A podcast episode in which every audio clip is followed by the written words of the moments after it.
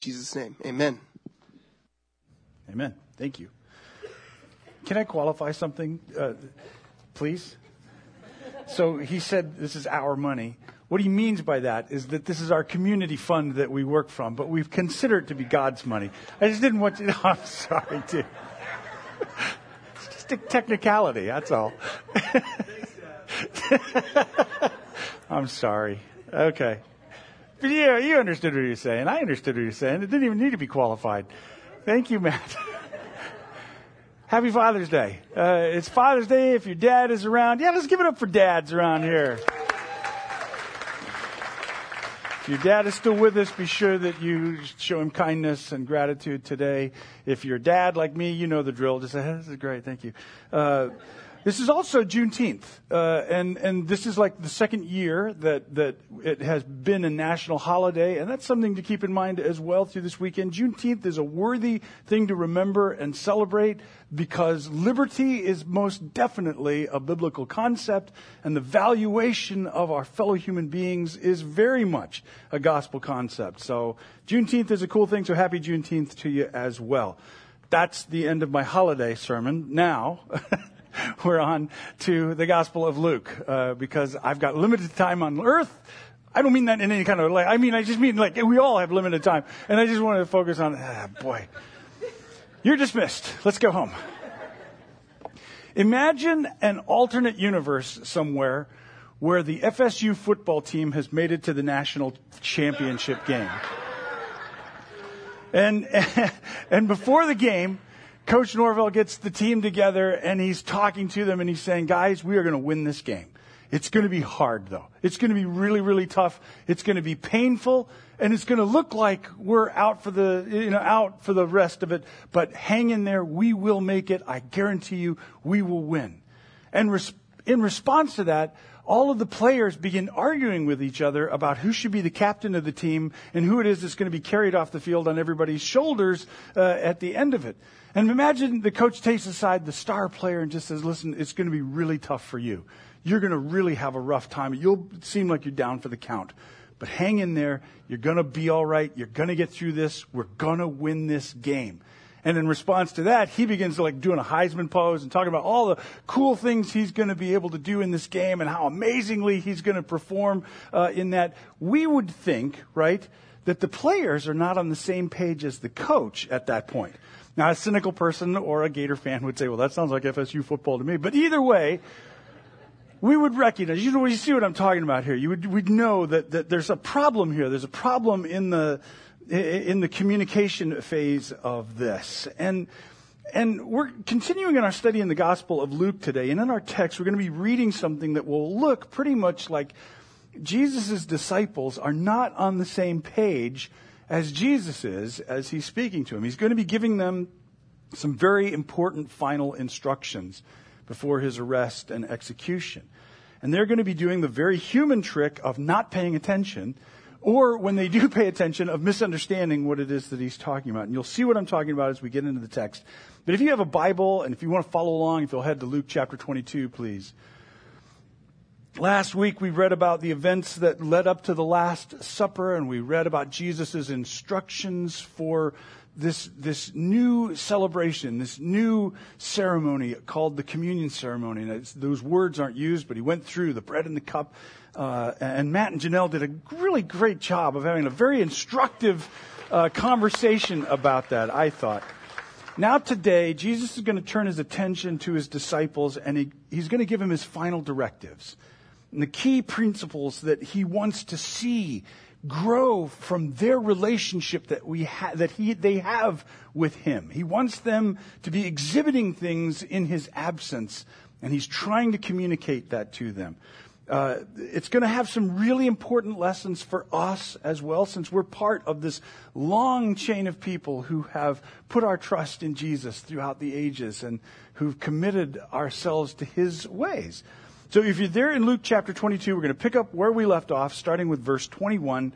Jesus has explained about the bread and the cup, and then he says, But here at this table, sitting among us as a friend, real quick, if you're using a different translation, because most other, I'm using the NLT here, It is, it is a, it's called a dynamic equivalence translation. In other words, it's not word for word. It takes what the words are saying and tries to put it into context or in a meaning that we'll be able to understand in our language.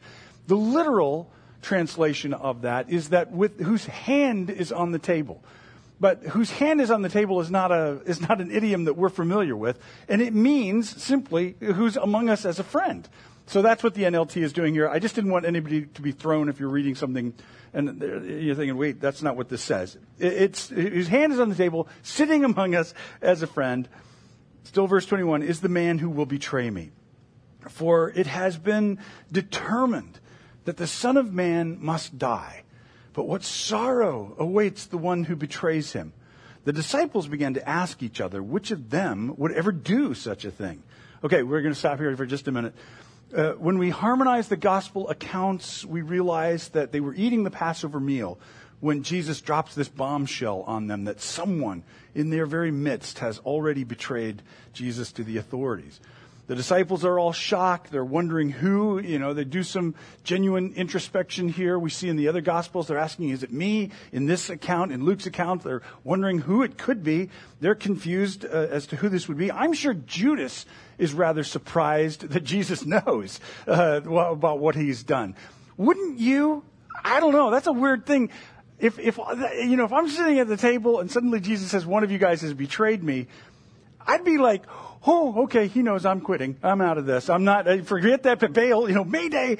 Uh, but he follows through with his plans. That's a, that's a very intriguing thing to me. But Luke tells us that Jesus not only knows this, that someone has betrayed him, he also knows what's ahead of him, his own death, which was forecast long ago in the, in the scriptures. But he adds this warning about the sorrow that is facing the one who betrayed Jesus. The prediction of sorrow for the betrayer, I believe, is just another indicator of Jesus' love for Judas. Jesus is about to face some serious sorrow himself in the coming hours. He's about to face some terrible situations, and yet his concern right here is for the one who's betrayed him. An amazing insight into the heart of God. It's almost like this final plea to Judas to change course, to turn from what he's doing, but we know it doesn't, it doesn't change anything. What Jesus says at the outset is important though. Seated here among us as a friend is someone whose behavior is actually working against us. And what made the difference in that? I was pondering that, thinking about that. What made the difference between Judas and this other group of people? And I believe it comes down to belief. I believe it's belief. Judas no longer believed in the legitimacy of Jesus' mission, and so he was setting off on a mission of his own. But all of that was not outwardly apparent to anyone. He was still at the table. And I think that's an important lesson for us. It's one that I think the biblical narrative repeats fairly often. It's one that Jesus repeats at different times, parable of the wheat and tares and things like that. But it's an important lesson to us that our relationship with Jesus must go farther than just mere association with him. Judas was associated with Jesus. He was at the table right there with the rest of them. He ministered with them. When Jesus sent them out on the mission that they were on earlier, Ju- Judas went with them. Nobody ever said in there, you know, what is up with Judas? He never heals anyone. He never goes on these trips with us. All he does is stand around and rub his hands going, nobody said anything like that. Judas fit right in. He was right there, physically close to Jesus. But his heart was making its own deals. Now, this is not meant to incite us to start looking for heretics in our midst, uh, you know, who's, you know, in or out or whatever, or even to begin worrying about our own salvation or place with, with God, but it does serve as impetus to examine our hearts because sometimes we need to look at these things not so much in a black or white fashion, but on a spectrum like start examining our hearts. Where am I on that spectrum between faithful John and Judas? Where is my heart right now? Because sometimes we're moving back and forth on those things. It's not a, a static target all the time. So it's not a bad idea to, to, to take an interior inventory now and anon and ask, where is my heart? What am I looking for in life? Where have I put my trust when it comes to the important things of my life? There came a point, and I'll let the various theologians battle it out as to where and when, but there came a point in Judas's thinking when Jesus was not the answer and he acted on that determination. And that story is in all the Gospels. So, it, you know, not to make us afraid, I don't believe, but to encourage us to continue drawing closer to Jesus. Because I've made that statement before. We'll never drift closer to Christ if we, if we don't make a conscious determination in our hearts, in our minds, in our attitudes, in our wills. I want to emulate. I want to follow Jesus. We're not going to drift into that. So it, it's important for us as his followers to examine our hearts and not just hang out at the table uh, all the time. All right, well, uh, that's such a downer, Rob. I know, but it's here in the text. So, but we'll move on. Verse 24 gets a little bit, in my thinking, a little bit comical. Uh, verse 24. Then they began to argue among themselves about who would be the greatest among them. So Jesus tells them somebody's going to betray us. They're saying, who could do this? And then, it, you know, then they start to argue about who's the greatest. So you can kind of hear that conversation like, well, it couldn't be me. I'm like, I'm like the chief among you guys. I don't even know what you're talking about. Obviously, I've been in charge. I've been the ruler of this. Anyway, verse 25, Jesus told them, in this world, the kings and great men lorded over their people. Yet, they call themselves friends of the people. But among you, it will be different. Those who are the greatest among you should take the lowest rank, and the leader should be like a servant. Who's more important? The one who sits at the, sits at the table or the one who serves? Well, the one who sits at the table, of course, but not here. For I am among you as one who serves.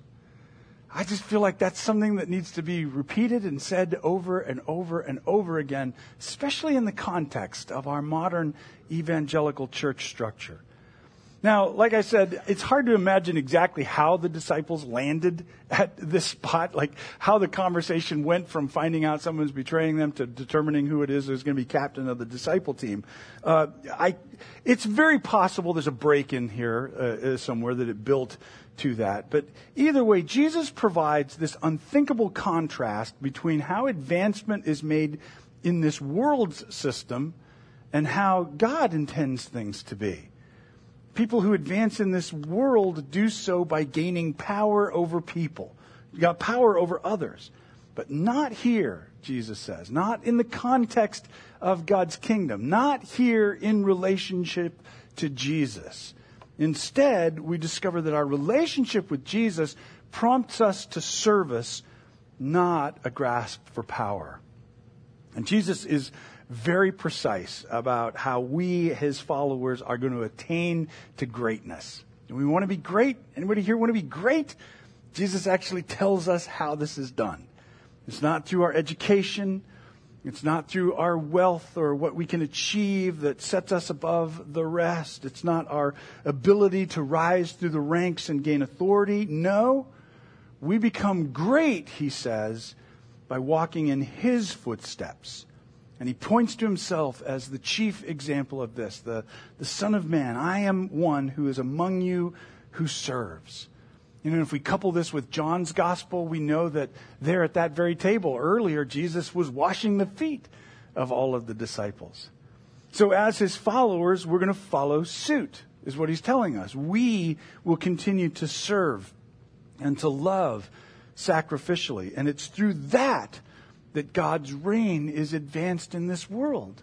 It's through this loving service. Uh, in John 13, Jesus actually even indicates that it's this sort of attitude, demeanor, that will alert the world that we're actually Jesus' followers because of this attitude, this heart that's willing to serve another. This is how we're identified as Christians. It's the exact opposite of what the disciples seemed to be hoping for. They were looking around for Jesus to hand them a scepter. Jesus hands them a broom and then later a cross. It wasn't, you know, he wasn't just trying to teach them a lesson uh, on humility. Oh, you think you're so great? Well, I'll show you. You're going to do this or that. No, Jesus gives this command, and this is what we have to think about and keep in mind when it comes to the gospel, when it comes to everything that Jesus is saying and doing. Jesus' mission, the gospel mission, is to come and set all things right. Remember, that's what this is about. This is about the kingdom of God. God setting things right, putting things back the way they were meant to be. And being a servant is actually part of the humanizing process that God wants to lead us into. The, it, it, it, it's a part of the sanctification process. Sanctification, Rob, you never use that word. Well, I try to avoid it because it's kind of, you know, uh, religious sounding. But basically, sanctification, the idea that the Holy Spirit is at work molding us and shaping us into the people we were intended to be. The Holy Spirit working to set things right. Becoming a servant is a part of that. We tend to think in terms of sanctification, of the work of the Spirit as, you know, turning us into people who abstain from this and abstain from that. But there's actually this whole attitude that is in, inherent to this, that of being willing to take the lower place and serve someone else out of love. God's original intent for humanity was service. We were meant in the garden to be servants to, to God's purposes and then servants to creation, representing God's goodness into the world as image bearers of God. We're wired for it. I've told this before, but it was several years ago. Psychology Today ran an article about, article about the powerful impact that serving has on our mental and emotional health. That people who spend time serving others in whatever capacity it may have been happen to be happier and healthier, both emotionally and physical, physically, than those who didn't do any sort of service at all. Endorphins get released into our brain that trigger this sense of rush and euphoria when we're serving others. That tells me that God hardwired us to serve. This is who we were meant to be. This is where we're going to find that sense of completion and wholeness. It's not from being able to gain power over someone else. It's not from being able to gather up as many toys and material things that we can possibly get. We keep assuming if I get one more thing, I'll finally feel whole. And it doesn't happen. I mean, I believe that's part of the reason that as Americans, we make up the largest consumer market on the planet. That's, I mean, that's an indisputable fact. And we have the largest amount of resources to consume on the planet above every other nation, and yet we are ranked as the nation with some of the highest rates of depression in the world. There's a correlation, there's theology there in that. Jesus is trying to get his disciples to see and to get us to see that God's call on all of our lives is to be a servant so that no matter what we're doing it, we're doing it with the motive that I'm serving God. I will take care of this person. I will reach out in kindness because this is how I serve God. This is how I'm faithful to Him. And listen, I can't tell you what service will look like in your life, but man, life is full of opportunities. And like we come together here on a, you know, gather as a community and here within this community. Just, this is our training ground, right? This is, we gather here to learn how to do the stuff and then we go out and do this in the world. So, I mean, there's tons of opportunities here uh, in a gathering of a community like this. I, I mean, helping with one of the largest responsibilities, the, the Kids Gate stuff, or sign up to welcome people, the, that may be coming to investigate what we're up to here, or help with the media, or help with the coffee, or bring meals to people who are sick through the meal train. I, could, you know, it could it could just simply be looking around and uh, picking up the coffee cups that uh, you know get left behind uh, on a morning. It could be holding the door open for somebody. I mean, it doesn't have to be grand things. Somebody's walking in and and and you know, it could be a crowded day and somebody can't find a seat. It could be standing uh, while somebody else has an opportunity to sit. It could be praying for someone who looks like they're distressed. It could be talking to someone who looks like they're alone. I could spend the next half hour going over all the various ways in which we can serve one another in this community without it being an official title or, or some uh, position of authority in ministry here uh, in some official capacity we learn how to do that here. That's why we're here. You know, it's, it's a, okay, forgive me for being human Rob for just a moment here. And I am extremely human. But, but I, am telling you, I, I think about the way we approach the church fellowship and, and how consumer oriented we are for the most part. I mean, after 28 years, I've heard a lot of reasons why Eastgate is not everybody's cup of tea, and I get that. That totally makes, I'm always usually surprised that somebody comes back. But, but I've heard a lot of stories about why people, ah, you know, I'm not getting fed, I don't like the youth program, the music's too loud, the music's not loud enough, the pastor's too funny, the pastor's not funny enough, it's all these different things. In 28 years, I have never had never had someone come to me and say, you know what? I just don't have any place to serve around here. Like, I try to do stuff. I try to go meet somebody new, but somebody gets there before me. I never get a chance to. I try to sign up to teach the kids, but it's all filled up every time I try to do it. 28 years, I've never heard that as a reason why anybody's gonna leave. I don't know. There's, there's just something I think we've got to examine in our hearts about this stuff. There's a, there's a push, there's a flow to our culture that has us trained to be self-centric consumers, to find out what's in this for me. What can I take in? When wholeness, when greatness, as Jesus describes it, is on the opposite side of that. How can I get in here and serve? How can I roll up my sleeves and help? All right, enough of that rant. Let's uh, back to the notes. Uh, challenge to the text. Okay, so the challenge from the text is what is my view of greatness then? Am I allowing Jesus to reinterpret this? Is, is Jesus changing my dictionary? That's the question. Is it changing how I view this? What's he prompting me to do? Okay, moving on. Verse 28 he says, you, and this is interesting. I like, he says, you've stayed with me in my time of trial, and just as my father uh, has granted me a kingdom, I now grant you the right to eat and drink at my table in my kingdom, and you'll sit on thrones judging the 12 tribes of Israel. This is really intriguing to me. I, I just want to quickly mention this. So, they're grasping for greatness, and Jesus shows that he's not disinterested in their status question, he just wants them to reframe it in this. He doesn't want them comparing themselves with each other. He wants everything measured by their connection to himself and his kingdom. It's going to be, you know, you're going to be experiencing things, good things, but it's in a different context than what you understand as the way the world works. They stayed with him. Even when it hurts sometimes. We saw in John chapter 6, it was not a popular thing for Jesus, you know, to, to have, to, to be a Jesus follower. But they stayed with him. They stuck with that.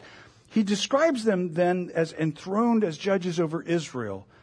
And this is a way of him describing what is about to happen, that they're going to form a new community, a, a new chosen people. meaning, you know, something that is actually going to supersede what Israel did. That's the concept behind what he's communicating there. Something that's not just for one type of people, but for all people all over the earth. The apostle Paul later described this in Ephesians 2 6 as being seated in the heavenlies, in the heavenly realm because we're united with Christ. So our rule, any kind of rule, any kind of authority, anything like that, has to do with his kingdom and the promotion of who he is, not the way the kingdoms here operate with a grasp for power over people. Anyway, I just wanted to touch on that. We'll keep reading verse 31. Jesus is still talking. He says, Simon, Simon, Satan has asked to sift each of you like wheat, but I've pleaded in prayer for you, Simon, that your faith should not fail, so that when you've repented and turned to me again, strengthen your brothers. Peter said, Lord, I'm ready to go to prison with you. I even died for you. But Jesus said, Peter, let me tell you something.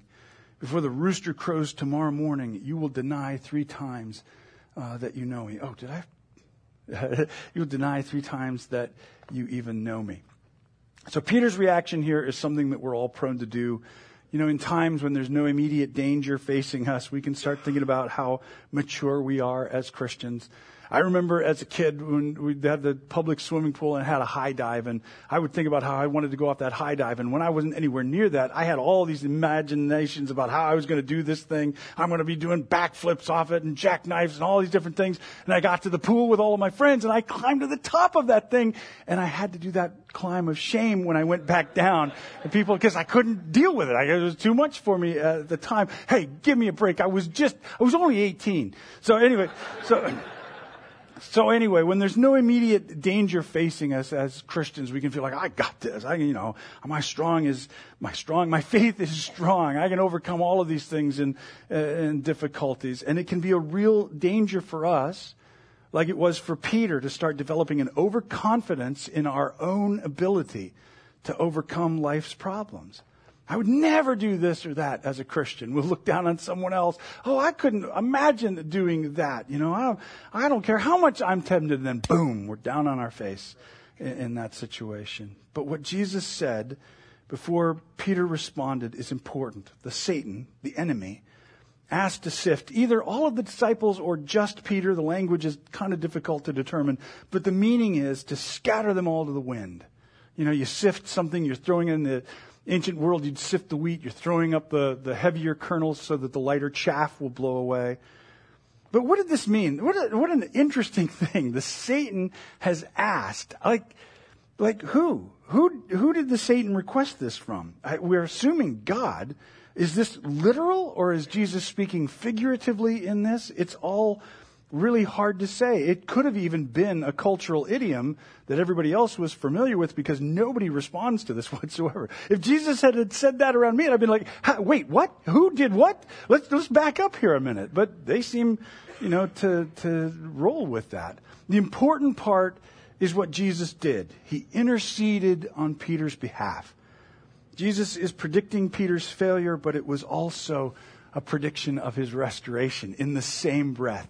And Jesus is present in this conversation, in his description of it. Jesus is present all the way through it. When you have repented and turned to me again, you'll use this for good, Jesus says. We have to wonder was this an option for Judas as well? You know, the Bible isn't too clear on that. Depending on certain theological camps, it's either a resounding yes or a resounding no. I'm in the, hmm, that's interesting, I'm not sure camp.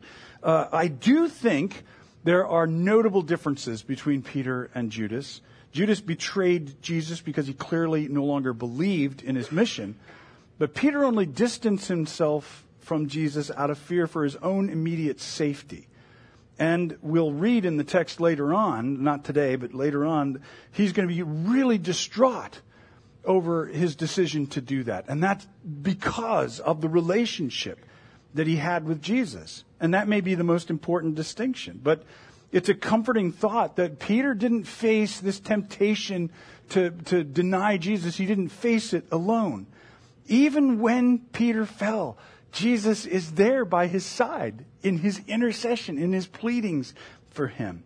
And, and to me, it just reminds us that our relationship with Jesus ensures that our failures, and our failures, listen, are real and I, I, I hesitate to say it, but it is a reality, are inevitable. None of us does this well. We know that. But all of these things that we go through, all of these times when we stumble and we fall, when we sin, it's redeemable because of our relationship with Jesus. We'll find as the story goes on that, that um, what Jesus predicted happened. Peter denies knowing Jesus three times in order to keep himself safe. But in verse 62 of this chapter, when he does this, it says that Peter left the area bitterly weeping over what he'd done. His connection with Jesus hadn't been severed because he still cared, he still loved Jesus, but in his own weakness, he fell short of what he imagined he'd do when it came to times of temptation. And if you're a human being reading this, you know exactly what this is like. I mean, all of us are familiar with this. Who of us hasn't been in that place where we're sorrowful, where we're discouraged because we fell into whatever the temptation may be? Something that we've been telling ourselves, I'm not going to do this again. I'm not going to fall for this again. What we don't often consider is that there is a secondary temptation after we've stumbled and sinned. The temptation to just stay there or to just wallow in self criticism, to moan and groan and be angry with ourselves. I messed this up. And we focus so much on that. Oh, I should have done better. I should have been stronger. I should have been more mature than this by now. And I think Jesus knew that Peter would be susceptible to that as well. So he warned him with an encouragement You will fall, but don't stay where you fell. Don't let that failure define you. In Jesus' hands, all failure is redeemable. That is, it can be used for something good, if nothing else, than just as an encouragement to someone else, like he describes for Peter. Jesus knew Peter was going to deny him, but he didn't want Peter to see himself as a denier of Christ. He wanted him to see himself as an encourager of his fellow disciples. The lesson to me is comforting when we fall, when we fall short of being who we were meant to be. And it's a high calling. It is. Uh, let's not avoid Jesus when we've fallen in those things. Let's turn to Him. Let's allow Him to reshape that failure into something good, something helpful and beneficial even to others. It's a promise to Peter, but it's a promise to us as well. We're never going to fall too far out of his reach. Okay, finishing up verses 35 to 38. Then Jesus asked them, When I sent you out to preach the good news, and you didn't have any money, a traveler's bag or extra pair of sandals, did, did you need anything? No, they replied. But now, he said, take your money and your traveler's bag, and if you don't have a sword, sell your cloak and buy one. For the time has come for this prophecy about me to be fulfilled. He was counted among the rebels. Yes, everything written about me by the prophets will come true. Oh, look, Lord, they replied, we got two swords among us. That's enough, he said. All right, and that's where we'll stop. Now, this admittedly is a strange section in here. Jesus revisits the mission that he sent them on earlier in this gospel, and he reminded them how people welcomed them when they came traveling in and took care of them and fed them and provided for them through God's impetus. Uh, they didn't need anything, but he warned them that that's all going to be different soon. There's going to be conflict and lack in the journey ahead. Jesus is about to be seen as a villain, uh, as he words it here. And it's a reminder to us that our relationship with Jesus draws us into a clash between heaven and earth. There is a battle raging. Not that we're to be taking on a sense of embattlement, not that we're to be acting in any sort of militaristic kind of behavior, but to recognize there's stuff at work here. There's, you know, there's, there's powers at work here, and there's a conflict taking place. Much of what unfolds in volume two of Luke's gospel, we call that the book of Acts, we see happen just what he's describing here. The powers that be are never going to be okay with people claiming a supreme ruler over them. People who proclaim a king of kings and lord of lords become a threat to kings and lords of this world. It's going to make life very uneasy for Christ's followers. That's what he's saying here. And the last section of the text has been puzzling for ages. Jesus tells them to buy a sword but we know that when Peter tries to use said sword, that Jesus rebukes him for it, warning him those who live by the sword, that is, living by violence, are going to, you know, die the same way. So why did he say this? Why did he tell them to go buy two swords? So what's interesting is most scholars in their commentaries, and I'm talking about a, a, a you know a good sampling of that from various perspectives, uh, both reform and non reform, most scholars in their commentaries suggest that Jesus is speaking figuratively when he says this, trying to say, you know, brace yourselves for conflict. We'll use figurative language when we say, hey, this is a hill I would die on. Well, we're not talking about a literal hill that we're literally going to die on. We're talking about a principle or something that we hold dearly that we're willing to take a stand for. Uh, the problem was, so the idea is that Jesus is trying to speak figuratively to them, saying, hey, it was nice and easy on that first mission. It's not going to be like that coming up.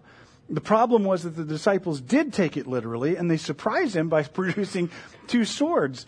Uh, you know, so in other words, they're saying, we got this covered, Jesus. We got lawyers, guns, and money, everything you need. We're going to be able to handle this. So verse 38, and, and I'm just passing along what my research on this, Verse 38, according to most scholars that I've read, isn't having Jesus say, yeah, two swords is enough. Because we got to think about like two swords is enough for what?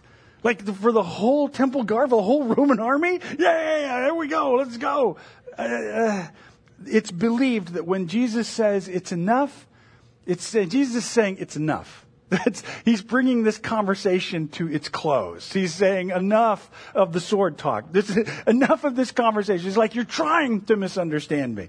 Uh, so he's basically saying, okay, let's quit. You'll see what I'm talking about in just a few hours.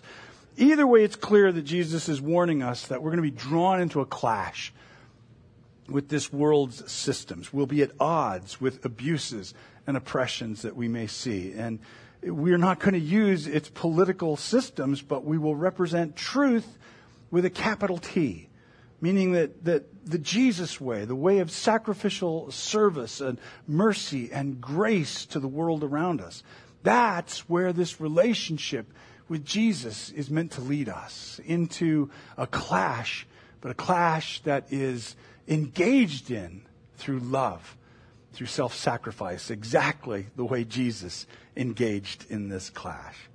So let's consider the lessons that we, we have here.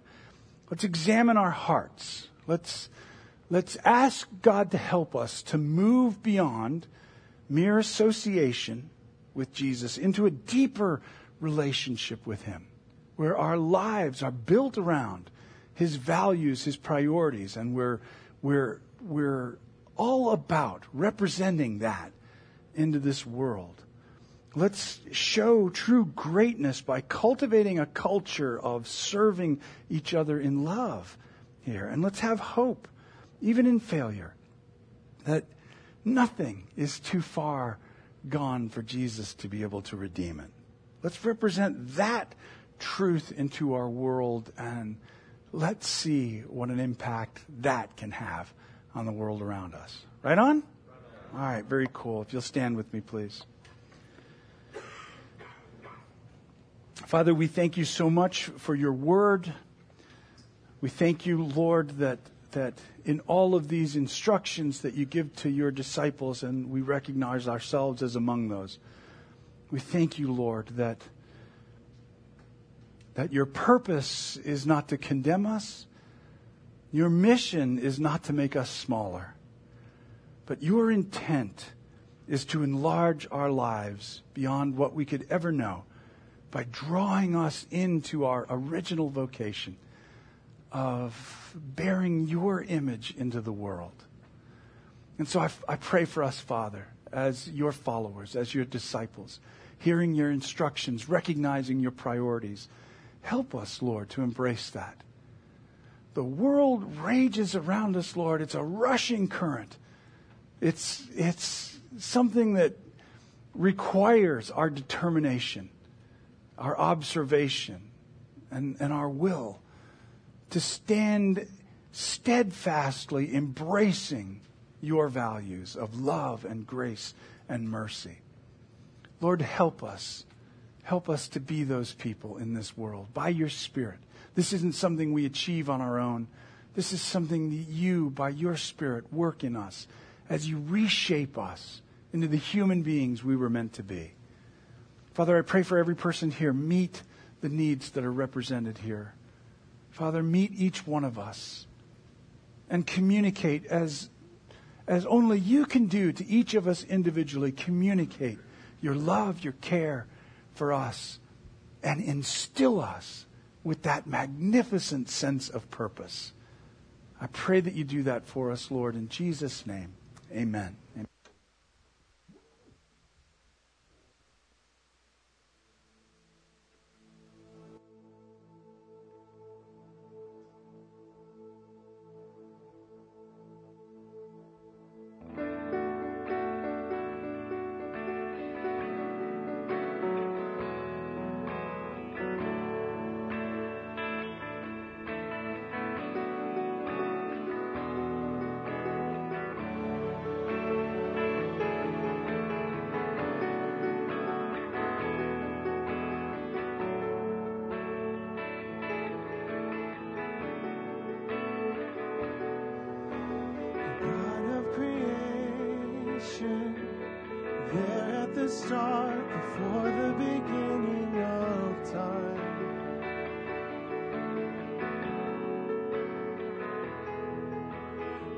point of reference.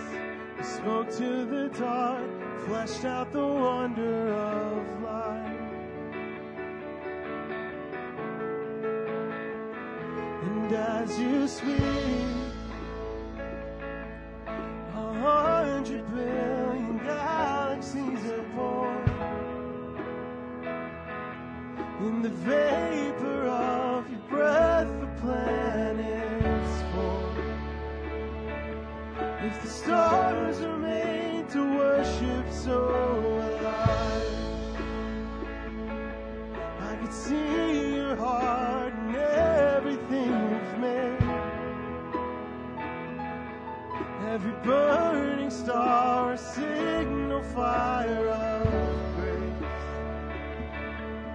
creation sings your praises, so will I.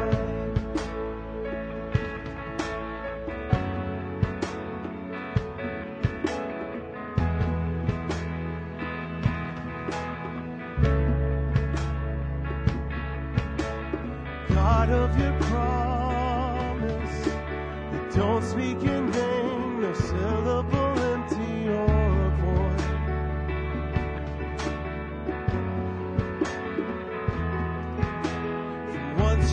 spoken. All nature and science follow the sound of your voice. And as you speak,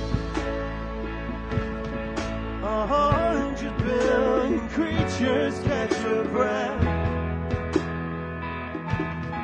Before.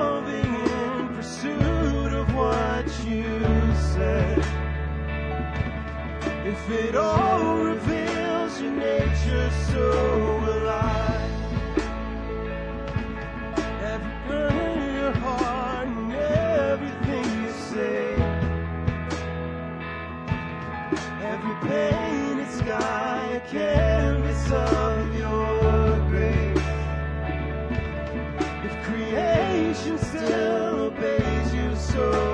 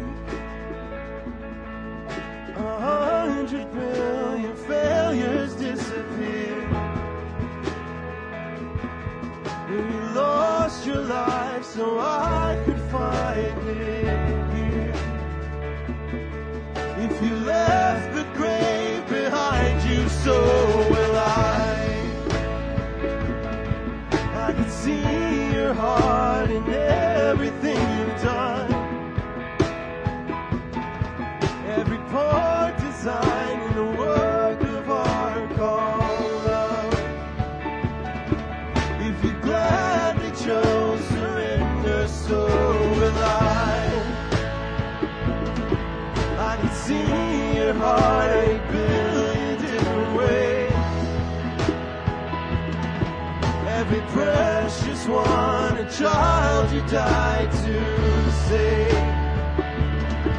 If you gave your life to love them so alive, like you would again a hundred billion times. But what measure